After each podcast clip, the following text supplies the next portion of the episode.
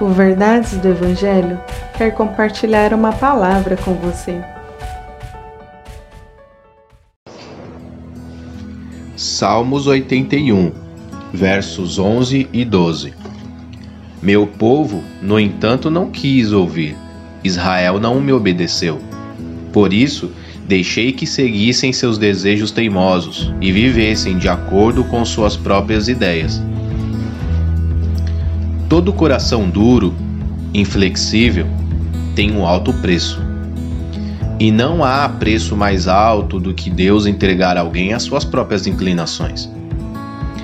Quando nós lemos o livro de Romanos, no capítulo 1, temos uma lista do que acontece com pessoas assim as quais Deus entregou a si mesmas.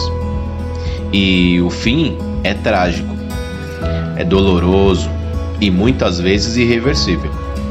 Precisamos pedir a Deus que transforme nossos corações de pedra em corações de carne, para que assim estejamos sempre abertos e obedientes a Deus, por meio de Sua palavra.